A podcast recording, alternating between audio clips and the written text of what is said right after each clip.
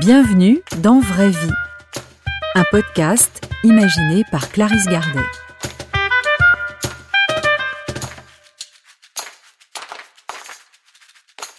Vous écoutez Une maman comme les autres, un épisode où je m'entretiens avec Géraldine. Géraldine a deux enfants. David, le cadet, a toujours été très agité. À l'école, il a rencontré des difficultés d'apprentissage de la lecture et de l'écriture. À l'âge de neuf ans, en classe de C E deux, le diagnostic est posé : trouble de l'attention avec hyper-impulsivité.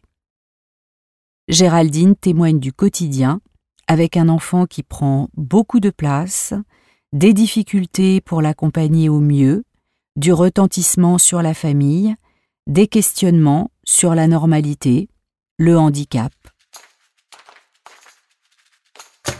Et en fait, euh, ça a commencé, enfin, avant. Euh, bon, il a toujours été, enfin, il a marché tôt, il était, toujours, il était très vivant, et euh, il a, enfin, on a découvert qu'il était, qu'il était dyslexique euh, dès le C P. Donc là, il avait quoi, six ans. Et euh, donc dyslexique, donc l'apprentissage de la lecture, et encore aujourd'hui, il a beaucoup de mal à lire. Enfin, il n'a pas un débit fluide. Et donc, on a été alerté par, par l'école, donc euh, orthophonie, et cetera, et cetera. Et euh, donc, la maîtresse, une très bonne maîtresse, qui c'est vraiment euh, souvent nous, nous disait attention, vigilance, et cetera.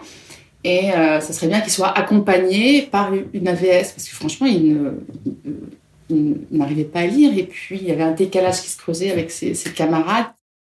Une A V S, auxiliaire de vie scolaire, accompagne l'élève en classe quelques heures par semaine pour l'assister dans les tâches d'écriture, de lecture, pour l'aider à retranscrire les consignes des enseignants et faire ses devoirs. Cela implique de déposer un dossier à la M D P H, Maison départementale des handicapés. Pour faire un dossier à la M D P H, il fallait faire plein de bilans. Donc, on a fait à ce moment-là un, un bilan neuropsy. Et le, le, le bilan neuropsy a, a révélé qu'il avait un trouble de l'attention. Donc, bon, on était assez surpris parce que... Euh, Enfin, déjà, on ne savait pas ce que c'était. Et euh, puis bon, on, entre guillemets, on le trouvait normal, euh, on le trouvait normal, à part cette difficulté euh, de dyslexie, qui est aussi, euh, enfin, finalement, assez courante. Euh, bon, bah, euh, sa sœur est dyslexique, son père est dyslexique. Et toi, alors, qu'est-ce que tu as ressenti ?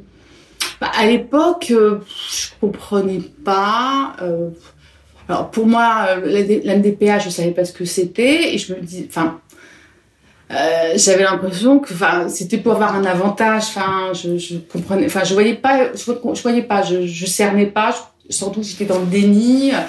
C'était encore des démarches à faire. C'était lourd. Enfin, je, j'étais devant une, une sorte d'étrangeté. Je, j'ai... Par rapport à ce nom posé, ce par, diagnostic posé. Voilà, par rapport à ce diagnostic, par rapport au trouble de mon enfant. Enfin, je. Je, je me sentais assez démunie, je je je, je savais pas, je je savais pas et puis je, enfin, j'étais agacée parce que ça ça rentrait pas dans mes clous. Euh, euh, j'avais une idée, euh, enfin, de ce que devaient être les choses et ça ça n'était pas comme je le souhaitais finalement. Et, euh, et c'était quoi ton idée de ce que devaient être les choses ?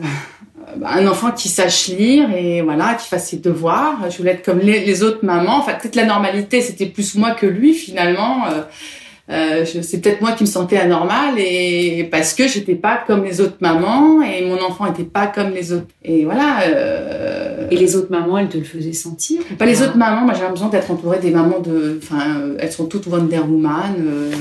Enfin, j'ai... enfin, en tout cas, c'est. Elles lisent des histoires aux enfants le soir, elles, euh, elles font les devoirs. Elles, enfin, j'avais l'impression qu'elles elles arrivaient à, à faire plein de choses que je n'arrivais pas à faire. Alors après, j'exagère, hein, j'ai, j'ai toujours tendance à un peu exagérer. Et en fait, je, je, je, me, je, me, je me suis, oui, je, je me compare. Et enfin, les, après, plus on creuse, plus on, plus on se rend compte que les mamans, bah, elles sont plein de problèmes et que voilà, que euh, on aspire tous, toutes. Enfin, euh, puis les pères aussi, hein, euh, à un idéal Et plus on avance euh, dans la connaissance de son enfant, dans, dans l'apprentissage de son enfant, plus euh, ben, l'idéal, il s'étiole. Et là, ben, moi, il s'est étiolé dès le C E, enfin, un peu en C P avec les dyslexies. Bon, euh, mais bon, j'ai, j'ai, ça, je le connaissais, donc ça, ça passait. Mais après le T D A H, puis alors, après ces acronymes, bon, euh, euh, ça, ça fait très peur, en fait. Donc... Euh, Donc, en fait, je ne voulais pas trop voir ça. Et pour moi, bon, OK, on fait un dossier M D P H. Bon, il aura son, euh, son auxiliaire de vie scolaire. Et, euh, et puis, bon, tout ira bien. je, suis, je serai débarrassée du problème. bon, voilà. Mais non. Ben, euh, non. Enfin, ça, ça a aidé un moment, mais après, ça n'a pas suffi, forcément. Et, euh, parce que, bon, tant que c'est resté... Euh, sur la question de la lecture, ça, ça, ça allait. Mais bon, l'enfant, il grandit, il change. Et euh, donc, euh, les, les choses ne s'améliorent pas. Euh, et donc, euh, il fallait un autre accompagnement euh, euh, beaucoup plus important qu'une simple auxiliaire de vie. En C M deux, avant l'entrée en sixième, les symptômes sont devenus particulièrement aigus. Et un traitement a été mis en place pour soulager David. Depuis, il est suivi régulièrement par une psychiatre. Il a également intégré un établissement spécialisé où le dialogue est ouvert entre l'équipe pédagogique et la famille, où une appréciation hebdomadaire remplace les notes, ce qui réduit considérablement la pression qui existe dans le système classique. Géraldine, de son côté, a suivi pendant quelque temps un groupe de parole. Elle a pu mettre les choses à plat, relativiser et surtout assumer le handicap de son enfant. Enfin, j'ai appris plein de choses au groupe de parole, plein de choses, plein de... faut faire ci, faut faire ça. Voilà. Par exemple, euh, ben, comment cadrer son enfant, euh, la question de la punition, la question de la récompense. Euh, Des choses assez théoriques euh, ou tu, assez concrètes, assez pratiques. Ça t'a servi. Voilà, oui, ça, ça sert. Après, c'est beaucoup de bon sens et ça s'adresse à tout parent. Simplement, avec un enfant comme ça, il faut être plus plus encore. Tout ce qu'on m'a dit, c'est très bien et c'est très vrai. Après, si j'applique dix pour cent, c'est juste génial. Je n'appliquerai pas les cent pour cent. Euh, le groupe m'a appris une chose, c'est « Ok, mon enfant est handicapé ». Voilà, quelque part. Enfin, je dirais que si j'ai appris quelque chose, c'est ça. Et j'accepte que mon enfant soit handicapé. Et euh, enfin, je, je reviens sur ce terme qui, qui peut être un peu provoque, un peu choquant. Mais pour moi, c'était important de me dire, euh, enfin voilà, c'est, c'est pas un problème. Voilà, c'est pas un problème. Plusieurs années de pratique de la méditation ont aidé Géraldine sur ce chemin d'acceptation. À la maison, David prend beaucoup d'espace, au sens propre comme au sens figuré. Cela implique pour la famille un apprentissage de la tolérance et de la patience. Pour Géraldine, mais aussi pour la sœur aînée de David et pour leur père. L'hyper-impulsivité de David se manifeste parfois par de l'agressivité, souvent par un besoin de dépenses physiques difficile à satisfaire pleinement. Par exemple, malgré des activités sportives intenses dans la journée, il arrive certains soirs que David transforme l'appartement familial en parcours d'obstacles. Maintenant, euh, maintenant ça va. Enfin, maintenant, euh, enfin, j'ai, j'ai changé, j'ai évolué. Je sais qu'il ne peut pas faire autrement. Je sais que mon appartement, ça ne sera pas ça. Ça sera un désordre pas possible. Je rangerai après. Et qu'est-ce qui a fait que tu as fait ce chemin ? Bon, la pratique, c'est, c'est, c'est, c'est énorme. Hein. La, la, pratique la pratique de la méditation. La, la, la méditation, c'est énorme. Que moi, j'arrive à me poser, c'est que j'ai moi mon espace, que lui, il ne prenne pas tout l'espace, en fait. Parce que c'est ce qui se passe, c'est qu'il prend tout l'espace. Il prend mon espace, il prend l'espace de sa sœur, il prend l'espace, enfin, pour mon mari aussi. Il prend tout, quoi. Et comment trouver un espace euh, là-dedans ? Alors, on a beau aimer son enfant et... Il y a des moments on n'en veut plus de son enfant. Enfin, c'est pas possible.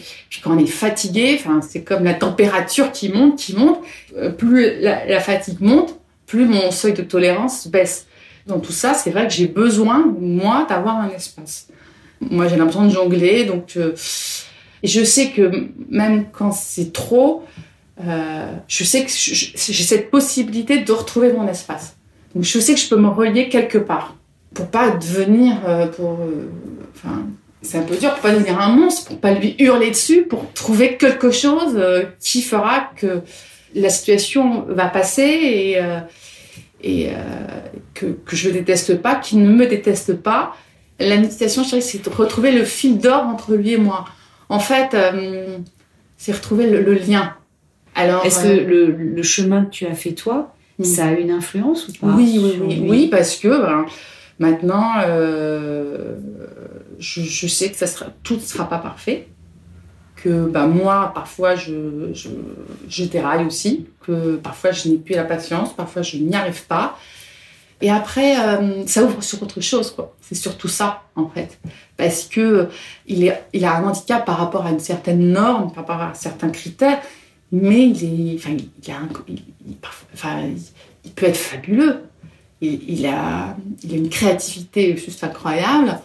Euh, il a un, Il a une intelligence qui est vraiment très propre, très fine. Il voit énormément de choses. Il a vraiment beaucoup de, de, de finesse, de discernement.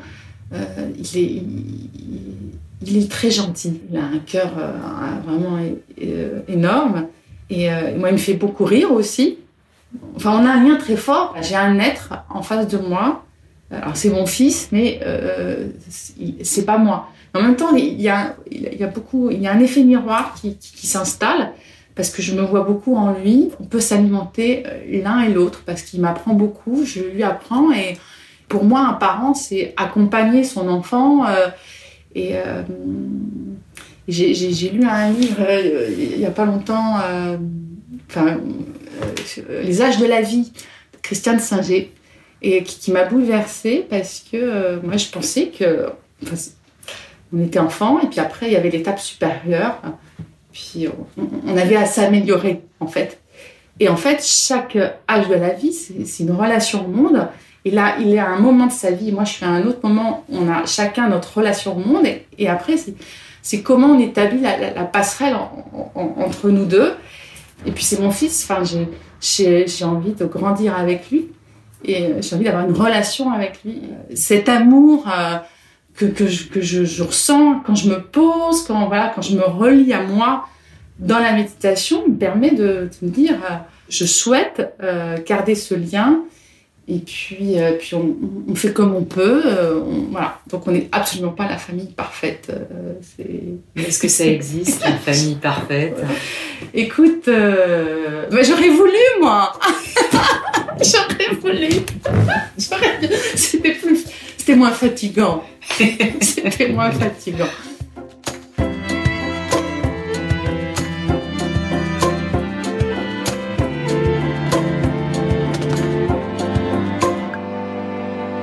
C'était Une maman comme les autres, un épisode de Vraie Vie. Merci Géraldine pour ce partage, pour ta sincérité et ton honnêteté si rafraîchissante. Vraie Vie est un podcast de Clarisse Gardet, réalisé par Calisson.